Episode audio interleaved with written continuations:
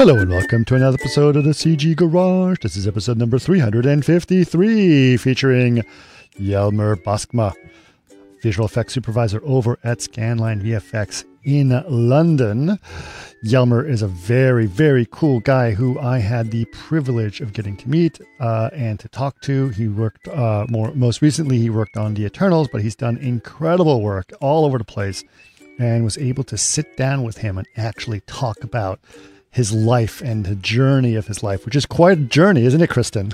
Yes, it's fast. I I loved it. Like, yeah, he gives us like the whole rundown. Um, just from starting off kind of in Vancouver, going to school there, um, and Journey to the Center of the Earth. Uh, that was his his first uh, work, and then he moved on mm-hmm. to Tron and Sucker Punch, and then mm-hmm um, how he became a visual effects supervisor. I love that story. It was um, the Miss Peregrine's Home for Peculiar Children, and he kind of mm-hmm. submitted uh, his ideas, and Tim Burton loved it. And the owner, Scanline, is like, "You should be a VFX soup." He's like, "Okay," but he's super humble about it. Like, um, right.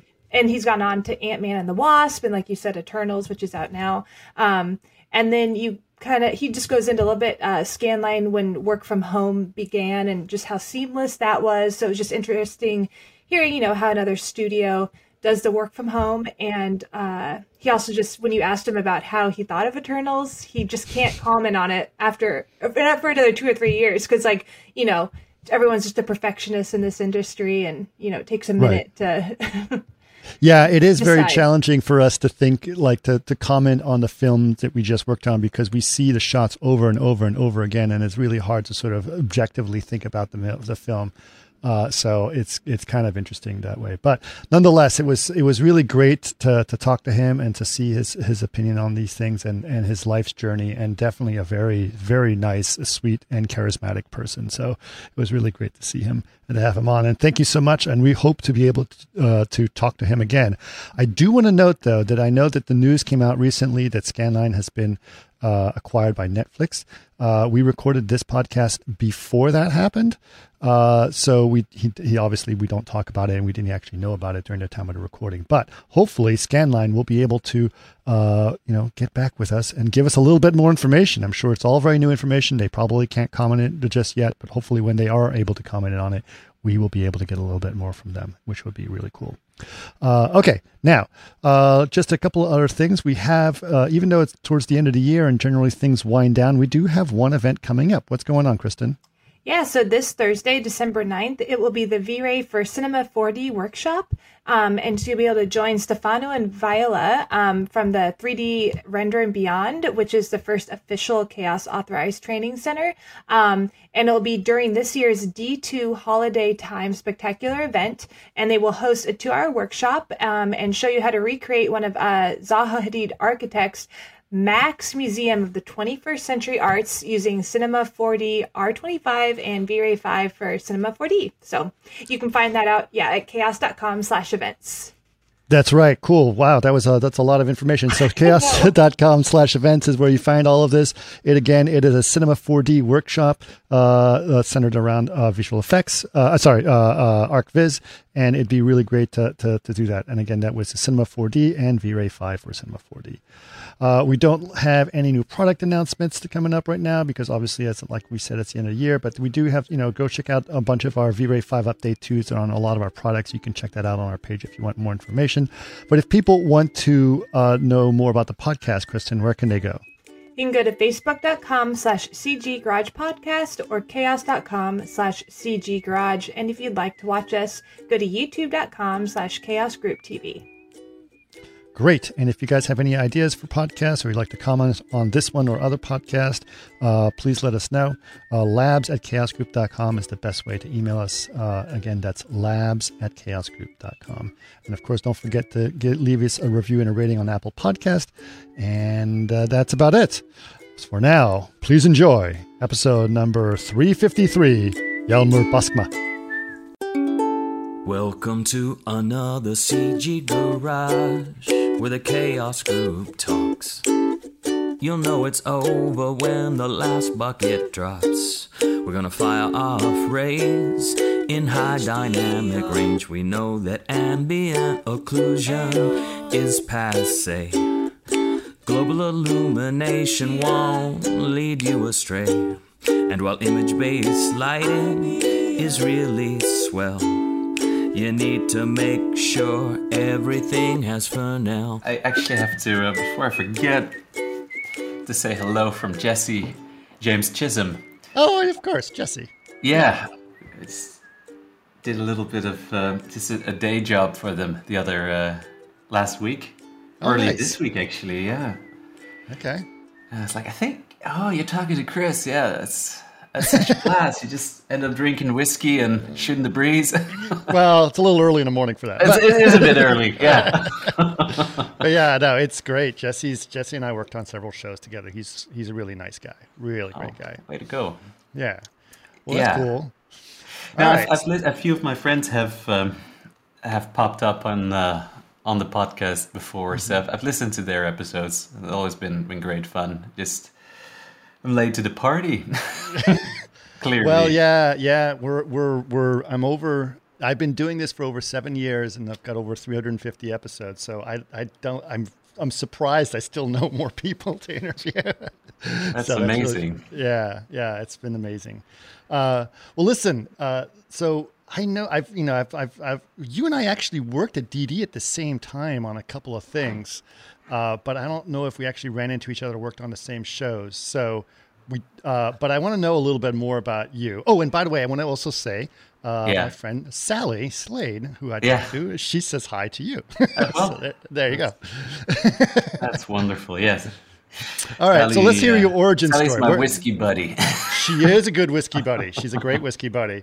Yeah. Uh, but so so so before you got all these whiskey buddies, what what how how did what's your your origin story? Where did you all start getting into visual effects or getting your passion for movie making? Well, speaking of previous guests, uh, that's a, a, a short departure because that would be uh, my the first guy who hired me was Chris Harvey.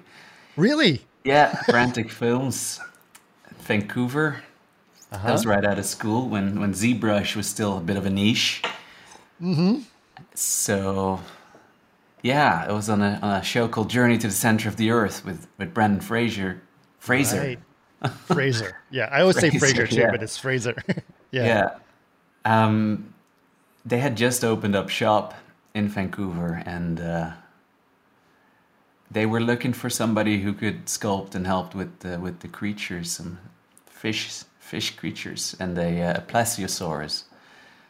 So I think they got either in touch with uh, Vancouver Film School, which is where where I was just about to graduate from at that point. Um, either that or it was um, I can't quite place it anymore. It was in a time when CG Talk was sort of the place to be, the big forum where everybody kind of put out their work. And um, when your reel hit that front page, it was that that was a huge deal in terms of exposure. So I, I forgot if it was through that or just literally directly through the school. But it was at the end of my my studies there, and uh, yeah, went in for an interview, met with Chris, and that was was a lot of fun it was great. So yeah, ended up being there for a year and a half, and uh, a fantastic introduction really to the business, um, and kind of spoiled for life. Just hey, we have this creature, and can you take care of like all of it at that point? And like model it, sculpt it, refine it, refine the design a little bit, texture it. Um,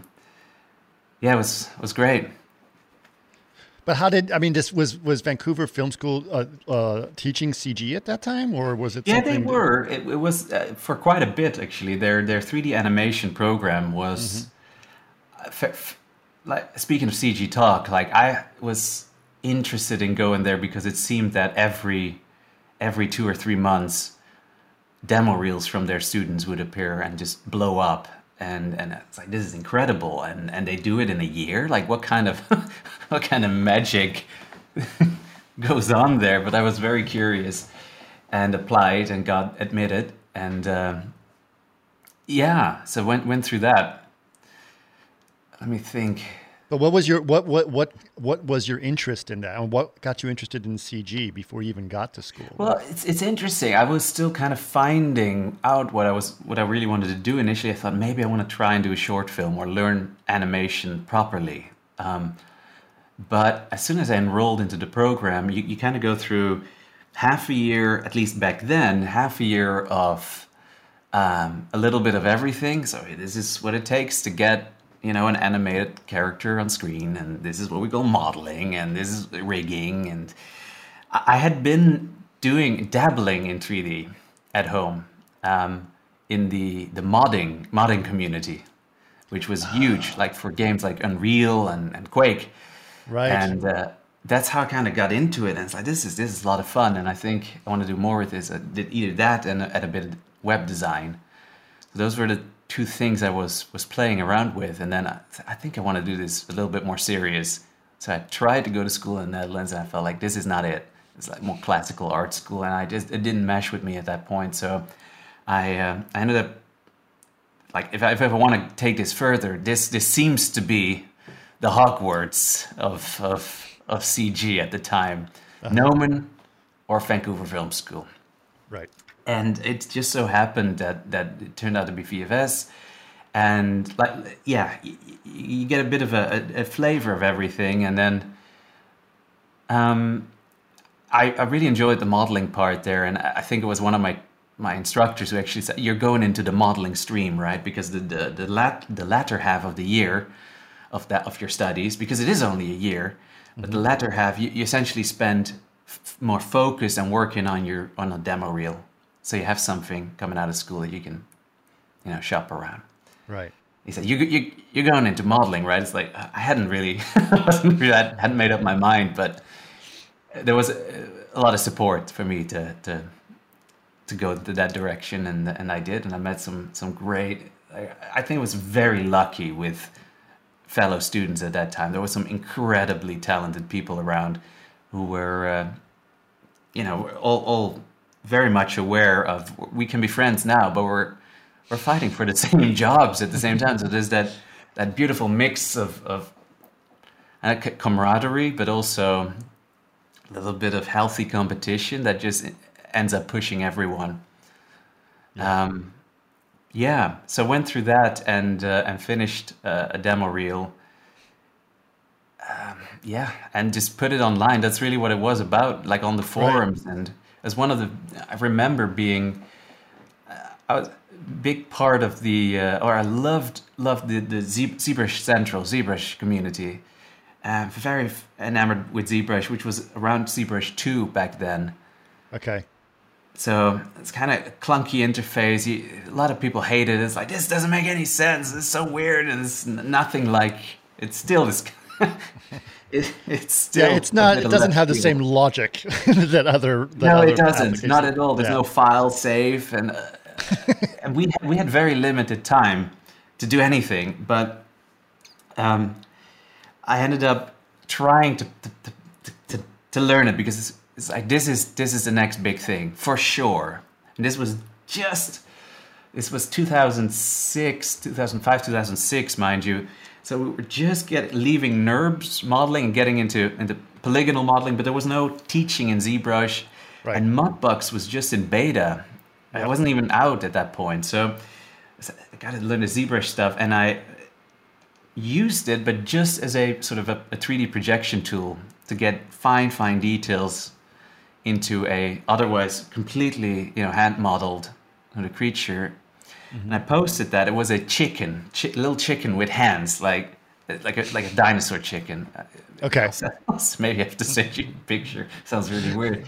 but that was like a first piece and i worked on that for for months i think to, to, really take it from from start to finish and then finish it up in zbrush do some renders and i posted that on the on the zbrush forums and uh, and a day or two later it appeared on their their featured work and i was like oh my god and i go through the comments and it's like you know it's like do people is this good and uh, I got a comment from Monster Maker, and people said, "That's a huge deal. That's Rick Baker." It's like, who, who is Rick Baker? Yeah, no, he's he's incredible. He's won a gazillion Oscars, and it was just a, a, a tiny comment of like, "Hey, uh, ZBrush is fun, isn't it, Jelmer?" And this looks great. So it's like five words, but oh my gosh, like that really lit a fire under my ass. It's like, wow, this is this is really cool, and uh, I guess uh, I guess I've kind of found my way, my passion.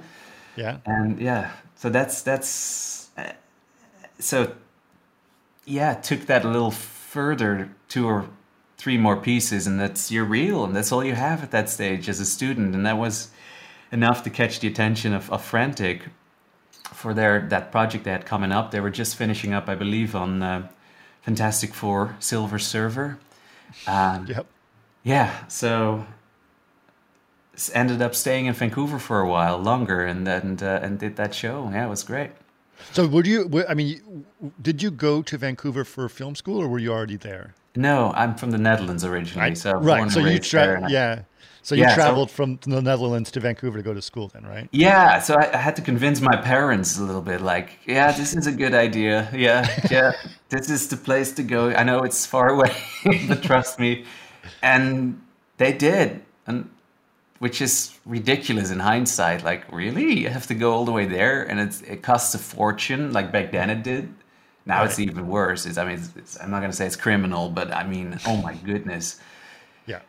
Uh, but yeah, it, for me, it, it worked out phen- phenomenally well. But primarily because of the, the my fellow students, the people that I met, and just that's what made it worth it. Just that exposure and that, that camaraderie and that, yeah, f- f- great great stuff Right. for for everyone during that time. I don't Yeah. know what it's like these days. I'm sure it's still great. That's good. Oh, Well, there's certainly demand for more people in CG these days. A lot of demand. So that's great. uh, there's a lot of stuff being made. Period. There is Yeah. so much content. It's Yeah. unbelievable. Yeah, for sure, for sure. Yeah. All right. Well, so you met Chris, who is a great guy. Uh, and uh, Yes, it was, he and it was, it was it was really cool. So you ended up at Frantic for how long were you at Frantic for? I think just a year and a half, maybe. Okay. Um, so Journey was the big thing there, and then I I did a little bit of generalist work on Mr. Magorium's Wonder Emporium, classic. it's, it's fun.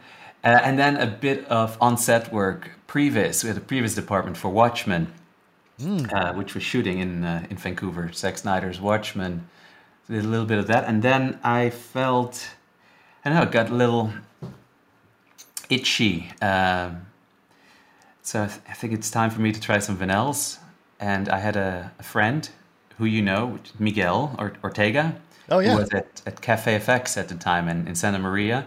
And we we had never met, but just sort of these these online uh, these online connections back then seemed to be I don't know they, they just they were my whole world at times these forums and it feels feels like real people like you've known for a long time but all we know really was people our posts and, and the work.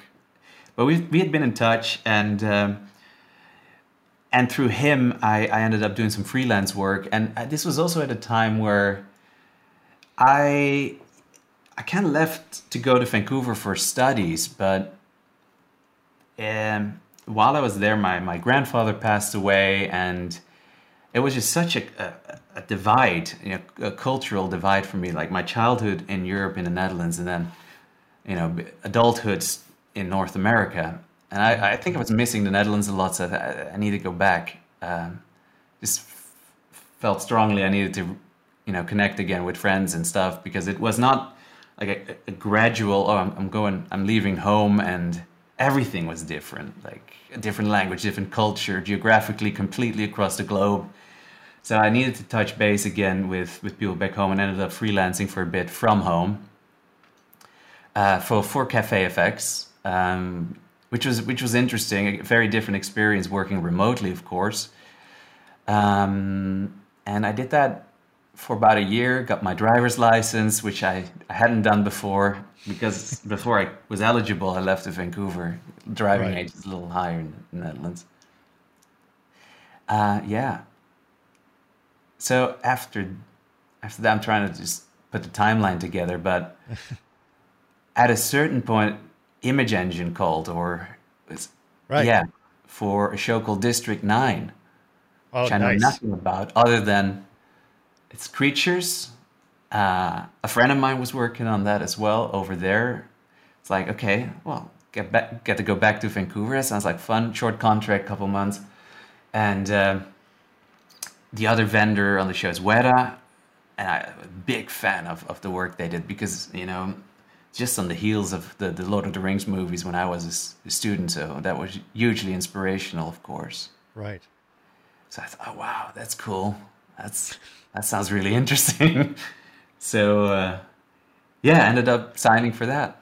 Had you seen Had you seen the the, the shorts that uh, Neil Blomkamp did before? I hadn't at that point. No, I was right. going completely blank on the. Uh, I had two friends, Marco and Juliana, who uh, who were both part of the team already and working on it, and uh-huh. the world seemed a little smaller back then, to my recollection at least. Maybe I'm, I'm romanticizing it slightly, but um, yeah, ended up going back to Vancouver for that project, and it was incredible to. Uh,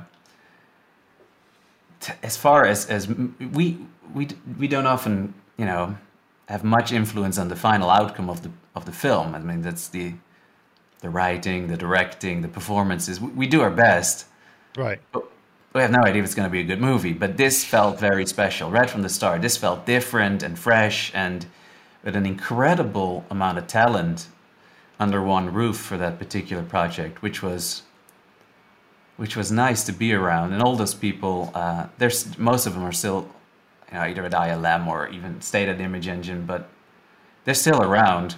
But they were, you know, pretty damn senior back then already. Mm-hmm. Um, so that was really cool to work on that. Um, that was yeah. And after that, I think I went back. Yeah, I went back home again, being the Netherlands, and um, ended up ended up well here's the thing. It's getting a bit private if that's okay. That's sure. So right at the end of my contract so juliana who is uh, juliana kalakis a phenomenal artist and she she did all the texturing on the creatures mind you before mari so that was like getting between texture tiles. It was uh, just doing it in photoshop and we did some rudimentary projection stuff with Z App Link, just like uh-huh. take a flat screenshot in ZBrush that gets bridged over to, to Photoshop. You can kind of paint on the seams and then project that back. And it's ridiculous when you think about it now. But right. her birthday was coming up, and she said, "Okay, we are having a little little get together and dinner or something." And uh, so I ended up going out for that and met this this lady uh, who uh, who I stayed in touch with, uh, and is now my wife. So, uh, long story short, but obviously she lived in lived in Vancouver, and uh, I went back to the Netherlands. My contract was ending, and uh, the uh, yeah, we just stayed in touch through through the web and just got to know each other, and at a certain point I felt okay. I, I got to get out of here again. I'm, I'm, I'm getting itchy. I don't want to sit in my my room here. I want to work on something again. And sure enough, and this is really funny because it was I think hours from each other. I get two emails. Okay. Out of the blue, one was from MPC and one was from Prime Focus, which was essentially Frantic Films before right they got bought out and uh, it was for the exact same show. it's crazy, like out of the blue, like like hours apart from each other. Like I said, the world was a bit smaller back then. It seemed. Yeah. So it's like okay, we have some characters, there's some digi-double work, and uh, it's a show called Sucker Punch, right? Directed by Zack Snyder. I, said, I can't believe it. So I told uh, Aisha, my wife, back then, nothing serious. But just we had met, and she had come to the Netherlands to visit me. It was was wonderful. So things had gotten a little more serious, and I said, "Well, you wouldn't believe it, but it it seems like destiny is pushing me once again back to Vancouver." Right. Uh, and I have this opportunity to, uh, to, to work on on this project Sucker Punch, and it's either at this place called MPC or or Prime Focus, which is Chris Harvey and my old friends from Frantic. Right. And she just asked, "Okay, well, well, where are these places?" And I said, "Well, let me." I looked at the uh, at the addresses and Prime Focus was literally two blocks away from her apartment. And she told me that. So I said, "All right, guess I'm moving in." Decision made. yeah, there you go. Decision made. And uh, th- yeah, so I was back in Vancouver and stayed for eight or nine years. Ten. Wow. Long time. Yeah. Yeah. Were you at Prime Focus the whole time? No. Um, Sucker Punch was one project, and another project that tied into that was Tron Legacy. Oh, I was on Tron Legacy. Yeah. Yes, uh, which was wonderful because that was a that was an interesting project for me. I know you've spoken to Dmitry Vinnik, Mm-hmm. um, who I worked with on that show, and of Oh, course. Chris. Yeah. uh, which was which was interesting because I had been primarily modeling and, and doing creature stuff and a bit of dabbled in some design here and there. Right. And, and Chris mentioned, hey, we're going to be doing this this show, Tron, and have you ever considered doing matte painting? I was like, what do you mean, matte? No, not really. But Right. I think you'd be quite good at it. Would you? Huh? Would you?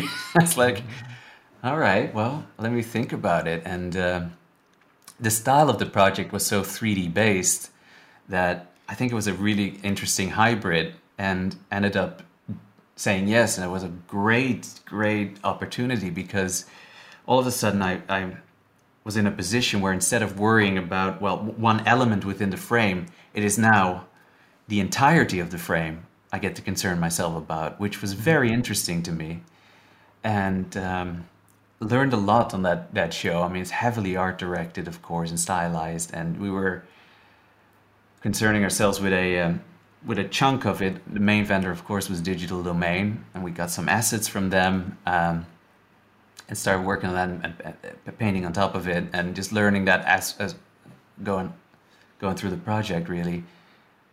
Um, but that really opened my eyes how much I enjoyed that, Uh, because before then it was like, wow, wouldn't it be, you know, back to the Rick Baker moment? It was like this, th- that'd be kind of wicked to just hone your craft, you know, digital creatures to the point where you, you know, are it's like world world renowned for that very specific thing. And I thought that was kind of direct the direction I was aiming for until I realized I actually really enjoy thinking about the composition within the frame or the bigger picture, lighting and mood and all of those things. So, um, yeah, thanks to Chris for saying you want to give it a go. We could, this is a kind of shot in the dark, but I'm I'm so happy that it was late nights and me and Dimitri just he was working on, on the look dev for the for the solar sailor and I was trying to wrap my head around what this I think it was called the sub level Oh, right.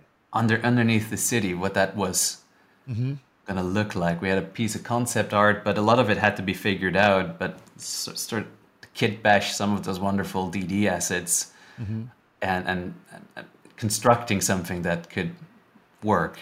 But it's ridiculous thinking about how that that trust came to to this kid. Yeah. I'd never really done it before. Um, yeah, uh, you you must know Mark Mark Rienzo. Yeah, of course. Yeah, so so Mark would would come by after his day shift at DD Yep. And like sort of check in. He was given that that role as like third party vendor. Yeah, he was the yeah he was the uh, the the the outsourced supervisor, and that's what outsource supervisor. Sure. Yes.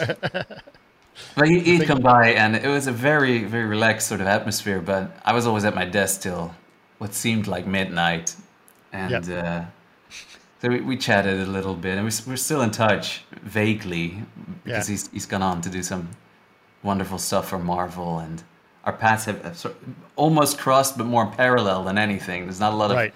overlap, but um, yeah, got got to meet him and uh, work a little bit with him, and, and learned a tremendous amount, enough to sort of change my my way of thinking of what, what I wanted to do or where I wanted to go with all this.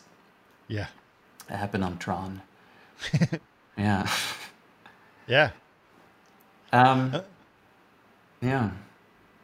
So that so so so you were you were at Prime Focus. You were working on Tron. I guess that was the first time you dabbled in in matte painting. But that, did you Yeah. started to realize that you wanted to look beyond certain things, or did that give you an itch to explore other crafts? Yeah, absolutely, because it, it made me realize how how enjoyable that is and how fulfilling and rewarding it is to to essentially take something that was before previs was that common.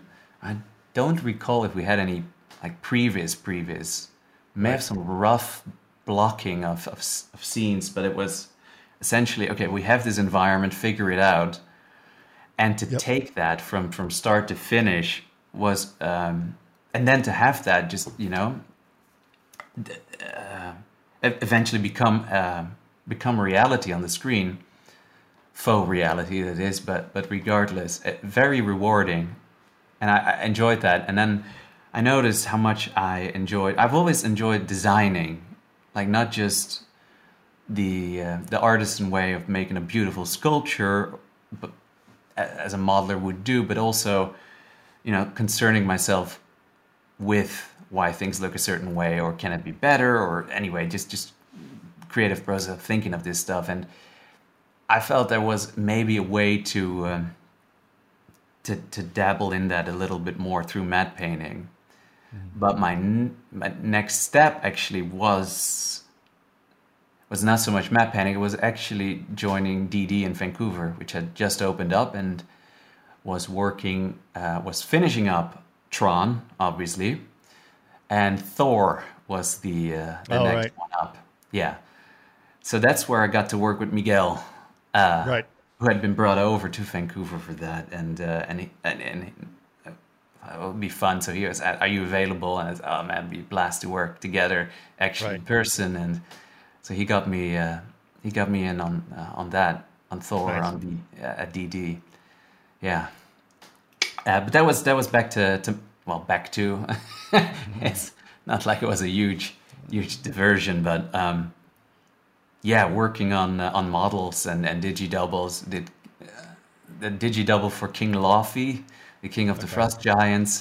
Yep, played by Colm Feore uh-huh. which was uh, which was fun, and it was especially fun because my friend Arjen, who's a special effects makeup artist, Arjen Tuiten, he did the, the physical appliances for Colm. So I think he was working at Stan Winston's at the time. At the time, uh-huh. and he did the makeup for for Laufey. So nice. I said, "Hey, I'm, I'm working on Thor." It's like, "Oh, cool!" uh, and he he sort of mentioned that what he did, and I said, okay, this is probably you know breaking all sorts of NDAs, but right. you will not believe it. I'm doing the digital version of your work. so what he did was like, well, let me help you, and he sent me all these photographs of the original sculptures, like just this um, Chavant clay sculptures with the details beautifully visible and these wow. initial tests and wonderful close-up reference that we, we didn't have access to. We that didn't pop up, so it's really funny that I got this inside scoop to um, to really nailing that asset, and uh, wow. which was fun, and then quite quite rewarding because uh, I don't know. Later in production, I guess a couple shots were conceived where they needed a digital version of, of that particular character. So that was cool to see uh, see it being used for that and uh, ending up on screen the way it did. And then uh, well, a lot of rocks. I remember that. Less excited about that, but hey, gotta do it, right? We all have to go through that phase. Just yeah. build a bunch of rocks. Because we were yeah. doing the, the the Jotunheim area, and mountains and rocks and all that, and uh, did that. Finished it up. Um, then did a few months on Jack the Giant. Oh boy, killer by then, later known as Slayer yeah. Uh, and I don't know.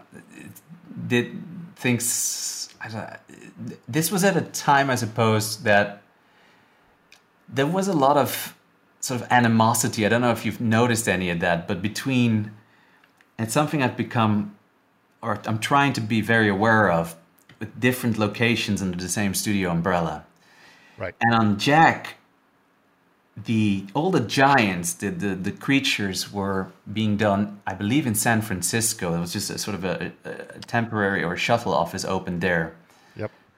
And the mood in, in the Vancouver office wasn't great because we felt like Miguel and, and myself and a bunch of other unbelievably talented people. Uh, I don't know if you know Miguel's uh, girlfriend Tran. Yeah, she Tran, yeah, of course. Incredible artist, and yeah. we felt like we have this, you know, world class team. Uh, I don't yeah. mean to say that in an arrogant way, but we were, you know, eager to to flex our, our creative muscles a little bit. And it seemed like all the the hero giant work and creature stuff was going to San Francisco. So there was a lot that was that that show. I was I was not part of it at DD, but that show yeah. was the most political show ever uh-huh. done at DD. And I think the part of the reason was that there was a lot of people in uh, management at DD at the time that came from ILM, and they were insistent that the only quality visual effects artists out there came from ILM and are based in the Bay Area. Oh, I see. And yeah, that's that was kind, and that you're absolutely right because there was like the we are the elite studio in San Francisco, yeah. and it's like out of nowhere. It's like Digital Domain has been in Venice, California forever, and why is this suddenly the thing? Uh, but at, at, that that I mean, obviously, a lot of that that's a long that's that was a long time ago, many digital domains ago. but yeah, uh, but yeah, it was to linger on that. But no, we don't. No, we don't. No. I mean, it, and it was a it was a painful show, and I and I think a lot of people suffered through it, and that wasn't fair. You're right, it wasn't fair. People in people in the Venice office felt the same way that the Vancouver office, believe it or yeah. not. So I think I would have dealt with the whole situation a little different now, but back then I was still am to a certain degree quite an emotional guy, and you know, just very passionate. And I was like, fuck this place, and they're not taking it serious. so like, uh, try go go elsewhere. Most of it, mostly immature on my part, honestly. But the mood wasn't great. It was, and that's what I was trying to say. That, that there's no necessity for that to make one right. facility feel like the B team. It's so unnecessary that stress and tension. Uh, right. But it was, yeah, well, yeah. I don't have to explain it to you. you no, you I was, it. it was. I was diplomatic. Was, it, was, it was political. Mm-hmm. I was watching it from the other side of the wall and going, "Ooh!" That with, with, with the popcorn, but with the popcorn, I was like, "Ugh." I yeah. think he was nicknamed Jack the Studio Killer at one point. That's the yeah, yeah. It, that was a rough one, but yeah. um, I didn't sit it out to the end. Uh, okay, and ended up going to a place called Look Effects. Oh yeah. Uh, rest in peace.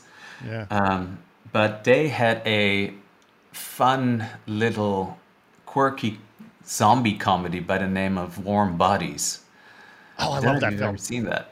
Well, yeah. It was a, yeah, that, that's some some creature work for that, and again, very similar to the frantic film situation. It's like we have landed this work, and uh, it's like how it's so new and fresh for you guys, but they got it, and uh, they needed a creature guy, so I, I joined and got to work with my old buddy Dimitri on that, who did the look dev for the uh, the bony bonies, the bony creatures. These these decrepit, dark kind of zombie skeletal yep.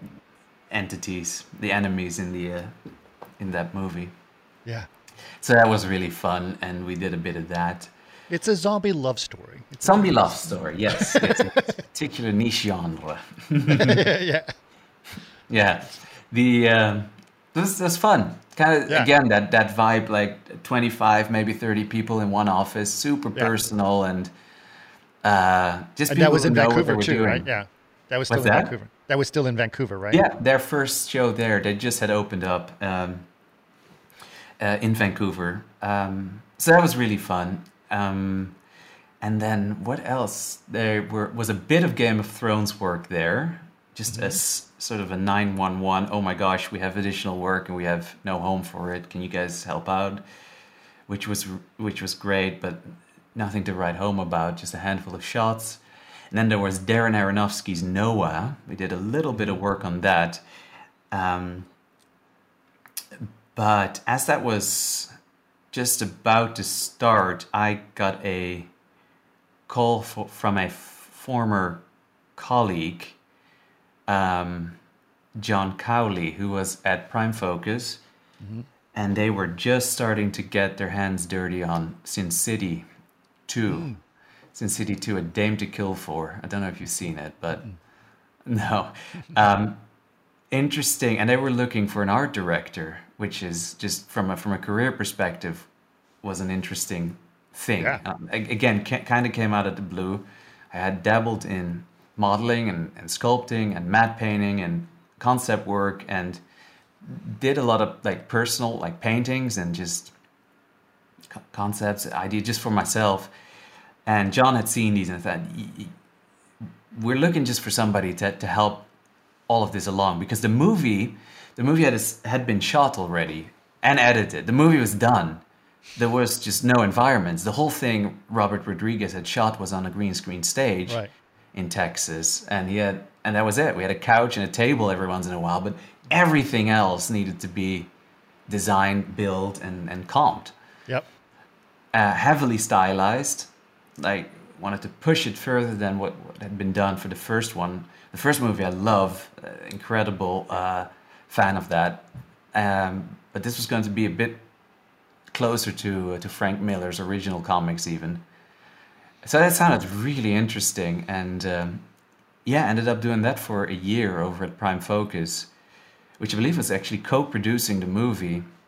They were production partners on that and uh, yeah the task of designing the entire movie around a film that had already been finished was a really bizarre unique opportunity to okay we need a doctor's office or a back alley or a big mansion and then we need this room it was almost like virtual production designing working with a team of concept artists and storyboard and uh, one of the best things for me there was to Aisha, my wife, she's she's a classically trained animator, and I actually got to bring her on as a storyboard artist for that, which was Awesome. so we got to work together, which was a lot of fun. And uh, yeah, now there's, there's been plenty of good opportunities there, um, or experiences on that on that project, and plenty of less great less great experiences. But no, it was all in all really cool to do that.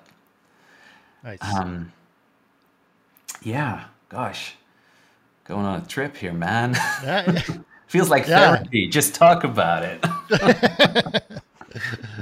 yeah, that's great. That's yeah. great. Okay, so so you were back at Prime Focus. You're working on that. You started a new Yeah. kind of skill set of art direction. Yes. Yeah. And realized how much I enjoyed working with people and essentially getting the satisfaction out of creating a much larger body of work and often just guiding that by by simple feedback or paint overs but I found that just as rewarding or even more so than I had realized like it's actually really cool to to I guess I wouldn't say improve, but to help people get to that final final image and get that approved by a director and and design a movie. It was creatively incredibly fulfilling, and it, it made me realize how much I liked that, or how comfortable I was with with that, rather than doing the painting myself. And um, so it was an interesting eye opener for me being in that role. Um, I feel I should mention Alex Nice here as well. oh yeah, you know all the same people. Yeah. yeah. Alex and I had met on Tron actually. He, we were both Oh, right. matte painting, and he, he had more clearly uh, more experience in that field Mm-hmm. than myself. And Alex, um, Alex w- wanted to, and successfully did, uh, focus more on, on purely conceptual work. So I was able to bring him on to Sin City and work with him, and he, he did some fantastic illustrations for us, helping shape that movie. But he was part of that as well. So yeah, it, it, it's it feels like wow, like bouncing all over the place. But there's always been sort of a, a human component that made sense at the time, like people I enjoyed working with, or gave a, a sort of le- legitimacy to to a project or a studio that I felt this could be really interesting. And at this time, I could sort of re- return the favor and, and work with Alex again, and it was great. And yeah, that was about a year and a bit, 14 months maybe. Uh, at which point, Scanline came around. They had just opened up in Vancouver yeah. and said, "Oh, we're looking for for an art director, and apparently you are one." Yes, allegedly, but yeah, and yeah, we're getting a little closer to present day now, but right. that's how I got there. Wow. Okay, so you've been at Scanline for a while then. Yeah. Yeah, six years now, six, seven. Okay. Yeah. Yeah. Yeah. Um, yeah. So I just keep on blabbing. I feel this is. Don't worry about it. This is great. Yeah. yeah, yeah, yeah. We're great. So you did. Uh, I mean, you've done a uh, you've done a bunch of work at at uh, at uh, at Scanline. Yes. What what are some of your favorite projects? Well, I think. How yeah, I'll.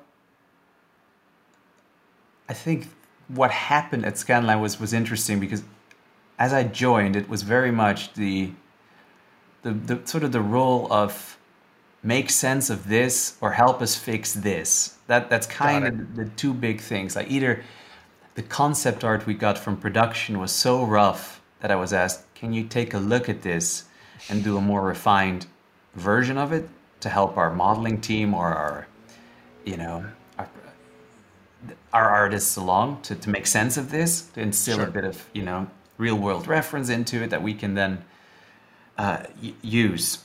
So there was a lot of that. There was some like blue sky design work for Batman, I remember, which was quite fun for Batman v Superman. Like uh, the Bat Cave, what does this tunnel look like, or how does it open? Or we were doing Memor- Memorial Park for that. Um, just as, you know, with the uh, the big Superman statue, some yeah, just making sense of those environments that were going to always be completely virtual and um, th- there was no real design for them yet. So, what was interesting about that particular project for that specific task was okay. So, the the task itself was essentially what does a memorial park on a former the, the idea is okay this is a part of downtown metropolis that's been completely flattened in a fight between uh, between Superman and uh, was it Zod? The uh, I, I, I, think so. Yeah, in in, uh, in in previous Superman movie. So, a what does this area look like by now? We're X years further along, and what could a memorial look like? Uh, and there were some ideas for that, but mainly the just the environment around it. And what is interesting and something that I I dearly love about the work in general is the research process where you sort of you're asked to kind of become an overnight expert on the most random of topics or at least to the point of believability. At this point it was like okay what does a, a side of a, of a terrible tragedy look like? So i ended up looking at a lot of um, 9-11 documentary footage. Mm. and I remember that because it was pretty tough days. Because what does that, you know, what is the site of something like, you know, where, where two massive buildings have collapsed and all that destruction? What does that cleanup process really look like? You know, how, how does that? What does Ground Zero? What did Ground Zero look like? Half a year, a month, a year, two years after? What, what did those places look like? So I remember just being incredibly like, oh my god, like heavy hearted going home, just exposing myself to all that stuff to to kind of make sense of it and to have something to latch onto. Like, okay, I think so. We still have construction pits over here, and then maybe there's some, you know, still leftover debris here, and this would have been right. flattened, that would have been cleaned up, and you probably would have still have scaffolding around the buildings that are still standing, but all of that is based on something.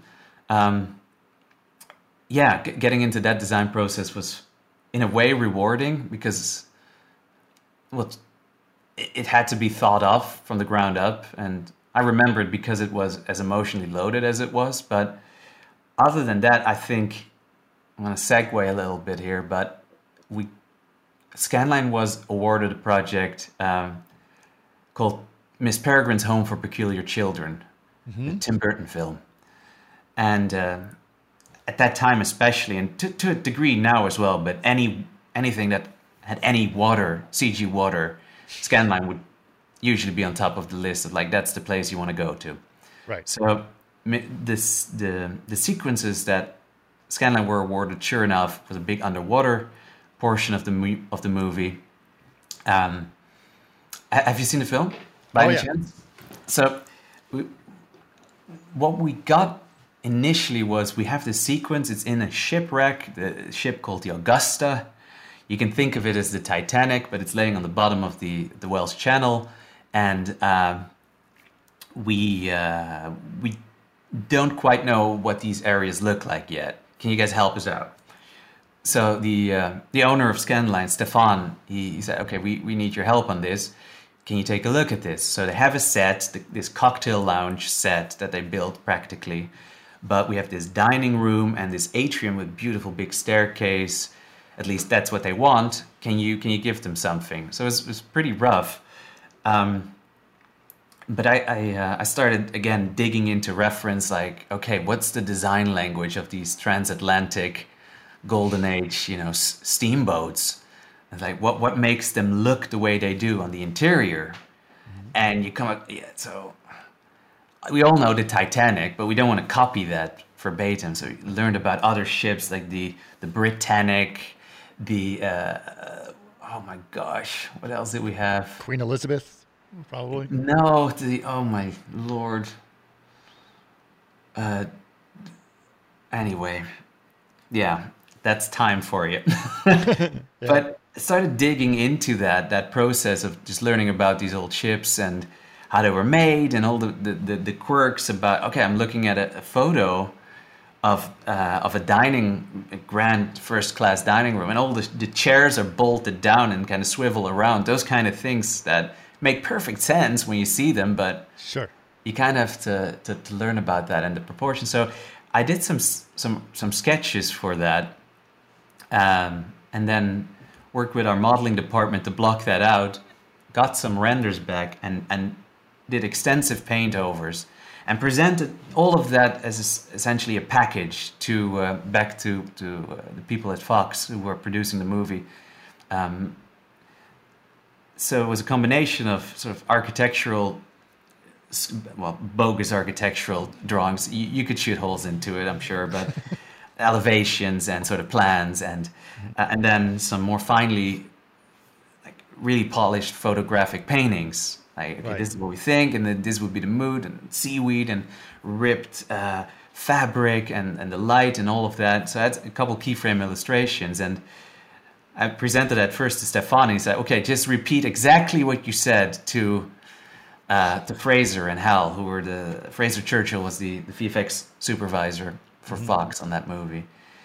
And I did, so it was a little spiel and like made a little design package and put that in front of him. And said, that's great. Let me show it to Tim.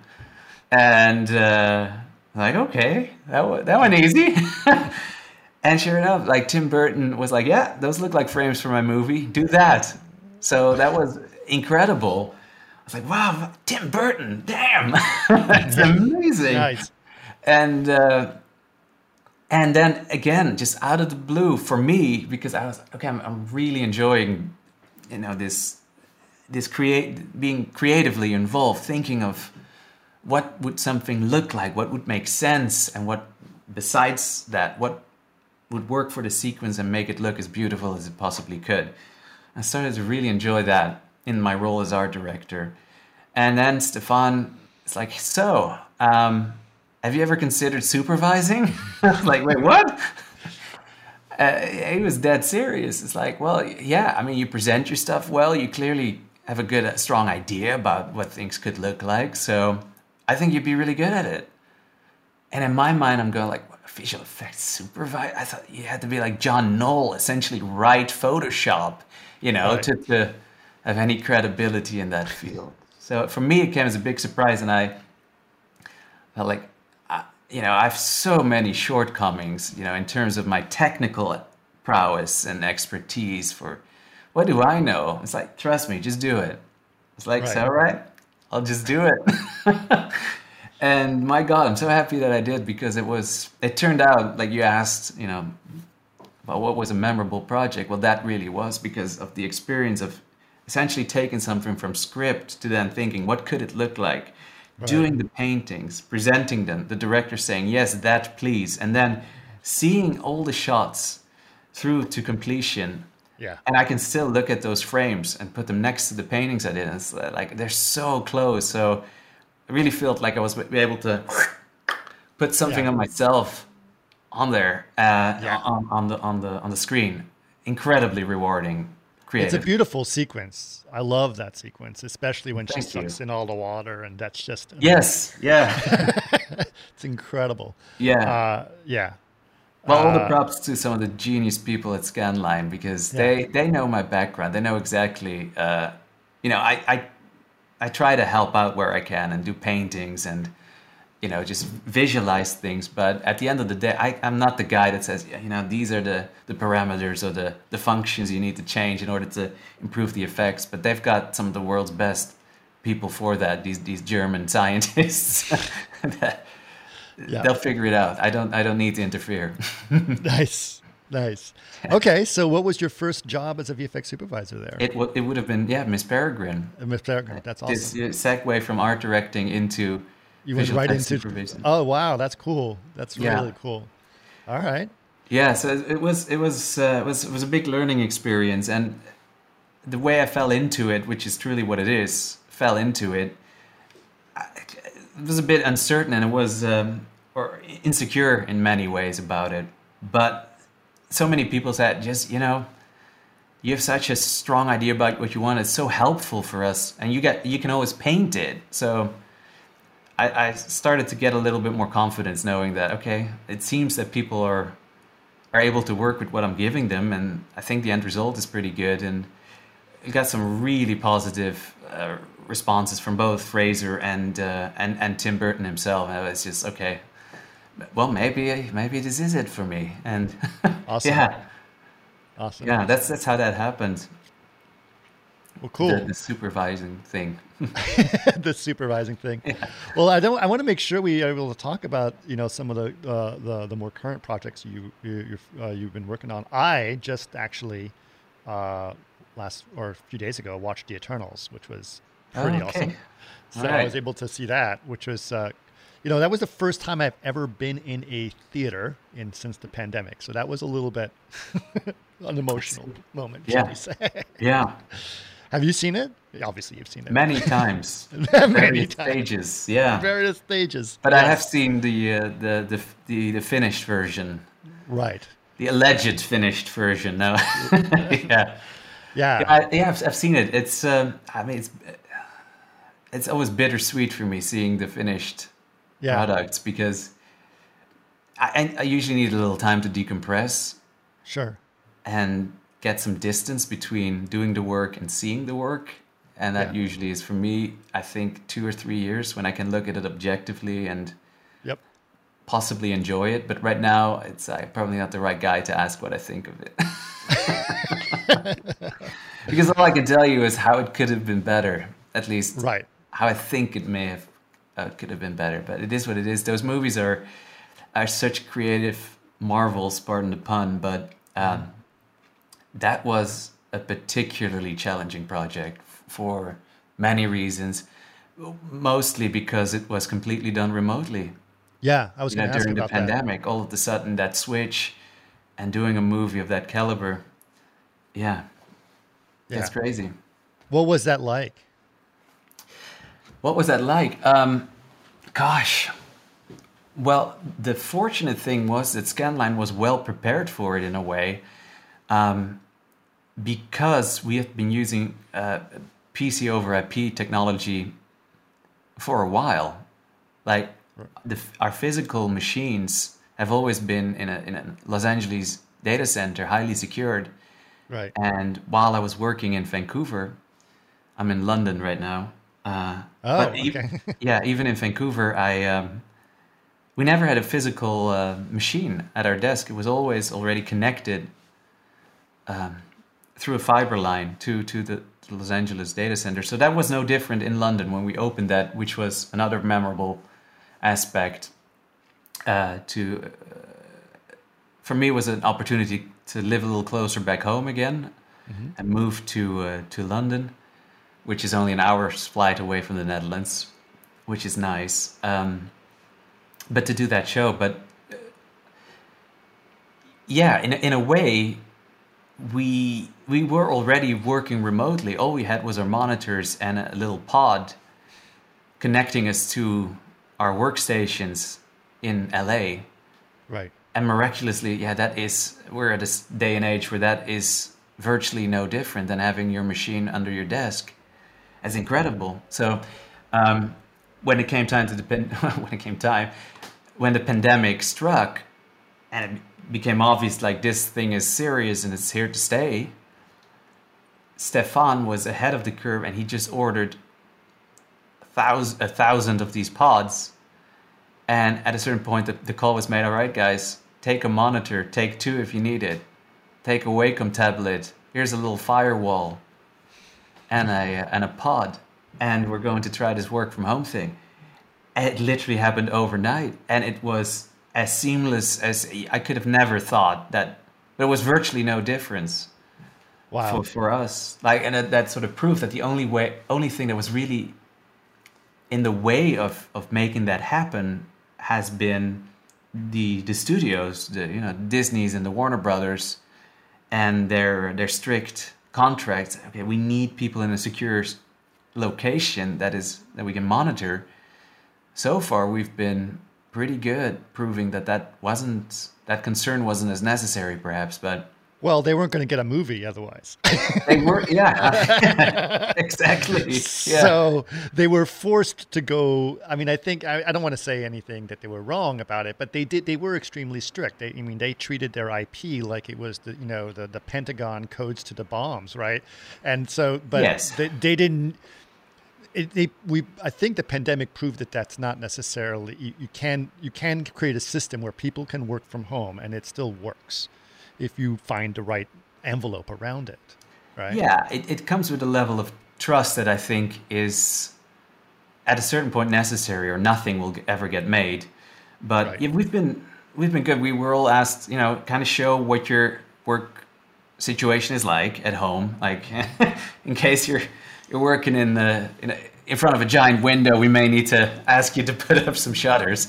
Right. But um, yeah, other than that, it was so smooth. Uh, and it just, I, I personally, I miss having a big screen to review things on. Right. Because you just catch different things. I mean, the bigger picture um, helps with catching stuff that you don't see on a regular monitor. So sitting in a theater, you, you, you just pay attention to different stuff. At least I do. Mm-hmm. Um, that's a little different. Um, and personally, I am right now at this stage. I am I am missing seeing people, and just it's it's the it's not so much the reviews because for me that is sitting in a dark theater room looking at a screen. It's not like I'm looking people in the eye while we're talking, but it's the right. you know, getting a coffee, walking past people. Think, oh, what was that? What are you working on there? Or seeing people on, on different that are working perhaps on different projects and that kind of interaction is, is what I've started to miss. But from a productivity and a production point of view, I mean, it's it's, it's worked remarkably well. I think I, I haven't noticed much of that. Everybody's as has adapted to it so quickly, and um, yeah, fascinating, really. Right. Yeah. Well, that's that's good. Do you think that this is going to be something that's going to stay in a lot of ways or I, I think it's it? definitely going to stay and if it's not going to stay i think people will demand it i mean for many people this has been an incredibly you know silver lining um, especially in, in times of you know crunch time where all of a sudden they uh, you know colleagues of mine get to have lunch with their families every day or see their kids and then I hear other colleagues saying, "Oh my God, get me away from these kids!" in an office again. It's so mm-hmm. personal, but I think it's going to have to be at least something that can be negotiated by yeah. by people that uh, artists say, "I want to have the ability to work from home." Right. Um, even if you know, let's hope when this all passes, it, it won't necessarily be needed or necessary anymore. Well, I, I think, think that, people like you, it. there's so much, uh, you know, we, we mentioned at the beginning, there's so much content being made and there's such a demand for artists right now that I think the studios are going to be obligated to be flexible so that they can allow for some of those people to do what they want to do. You know. I, I think so, and I think it has many benefits. I mean, you live in LA yourself. I've spent mm. a little bit of time in LA, enough to know about the commuting and the traffic. Oh my god! And I'm sure many people don't miss those two and a half hours they spend in their cars. Nope.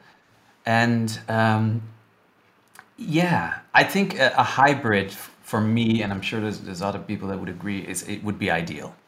Right. Like I would love to get some FaceTime in. I would love to review things on a big screen a few times when we're when we're getting in that into that stage where it is about polishing the images and looking at potential final comps from a creative point of view that would help. But there's solutions for that. But the the, um, the yeah the idea that uh, uh, of a hybrid where you can work from home perfectly fine but you know have a little bit more of a, of a social sort of work life and get some FaceTime in with people and that sense of a, a, bit more that sense of camaraderie get that back into the picture would be i think would be a, a, wonderful mix if that were to be a reality. Do you think also in terms of talent you know you mentioned you know you, you work from home when, when you're in the netherlands or whatever but now suddenly because you know you're you're being more flexible. I noticed for for example this this podcast right? I used to only do them in person because that was my my stance. And then the pandemic happened and i had to be more flexible about it right and now suddenly i'm talking to you and i didn't even know you were in london you know i was like i don't know where he is but i'm talking to him and this is great so do you think that that's something that you know you can sort of look at a, a broader talent pool that's out there because you yeah. can basically work from anywhere? Yes, yes, and and no. There's still restrictions. Obviously, the industry is very much eh, based on tax incentives, as you would know. Yep. And the work often goes to the places where bi- the biggest rebates can be earned by the studios awarding the work. Right. Um, that's always going to be the case, and contractually, at times, um, visual effects houses are being held to that. You're going to get the work, but we need a certain percentage of it to be done in London, in Munich, right. in Vancouver, in all these other right. places for specific tax credits. Um, so you do need a majority of people to be tax residents of certain places to be eligible for that. Will that change? I don't know. There's, it, it has larger implications than just the ability to work from home, to which, you know, that is not an issue anymore as long as you're somewhat proficient in English, you can show up at the right times, that's fine.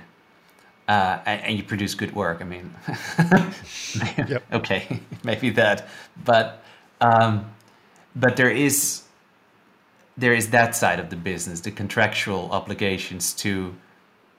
Well, when the when the British government has these grants, for instance, they expect it, it's, it's for one reason, which is to create jobs in, well, in this case, in London, and to get people uh, work here. So when then you know if Scanline would say sure we'll take the work, but you know meanwhile the people actually doing the work are in wherever. Right. It doesn't work like that. So, but there is a level of flexibility, and, and Scanline has embraced that, and we have a quite a, a significant component of our current team. We've gone through a big, big growth spurt over the last two years, really, mm-hmm. and a lot of those people yeah, they are remote. And here in London, everybody's remote right now. We don't really have a physical presence at the moment. Right. Uh, so, yeah, hard to say where that's going to go, but. Yeah, yeah it seems no like Scan Scanline's hiring everyone. everyone. You think so? yeah, yes, a lot of my a lot of friends I know are, are have gone to Scanline, which is which is uh, great. I think this is a really good, good, uh, good growth. Well, I, I, think everybody is looking for people because the sheer amount of content being created. I mean, it's yeah. when I got started in this, or when I just started to figure out what I wanted to do. It was Star Wars, Lord of the Rings, Jurassic. Park.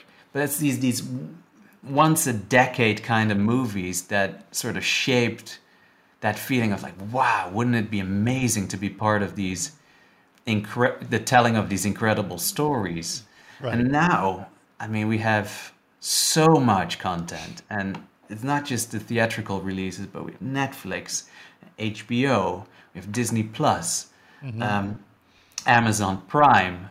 mm-hmm. it's it's there's so much stuff and so much work. I think everybody's hungry for talent, and uh, that's not a bad thing. But it is, um, yeah, there's we deal with our fair share of competition as well. I mean, people seem to have plenty of options at the moment. It's uh, it's the heyday for for the artists. I think getting yes, yeah. That's what I've been. That's what I've been hearing for sure. I've I haven't been on you know I haven't been in the visual effects uh, production side for a, for a while, but I speak to obviously tons of people. Mm-hmm. It's like everyone. Like it is, it is a uh, um, uh, uh the artist advantage artist right now, you know, and everyone's trying to find those the, that talent, and it's been uh, it's interesting. It's very interesting. Yeah, it's. I mean, it doesn't come without complications, but I think in general it's a it's a good thing, and it, it's it's definitely an interesting step for the industry as a whole. Right. Um, the the working from home part has has has not been uh, entirely negative. I think it's going it's, it's upset the landscape enough that it's going to have some some lasting repercussions on the way we work and and and what it means to work in visual effects period right. and the expectations of that but many good things and yeah it's not perfect but it's, it's, it's not entirely bad i think for anyone. Right right right right. Well that's amazing. Uh, i think it's going to be interesting uh, and uh, you know we've we've actually been gone over an hour which is which is great. Uh, and i'm uh, i'm very uh, like it's really I, I, love this i love your your story your story is fantastic uh, and obviously the work uh, at scanline that you guys are doing there is really cool and i think Stephan did a really wise thing of pushing you into that into being a vfx oh, well I guess it's a yeah. compliment to Stephan, but thank you. I'll take it regardless. Well, I think I think I think he's. I know the thing is seeing talent is something that's very important, and I think that uh, sometimes we don't always notice it in ourselves and uh, and I think that uh, uh, being able to do that is is really great. And I love the story of of that of that show that you were of uh, um, uh, you know the the the ship designing the ship and figuring out what it's like and and yeah. understanding that. Yeah.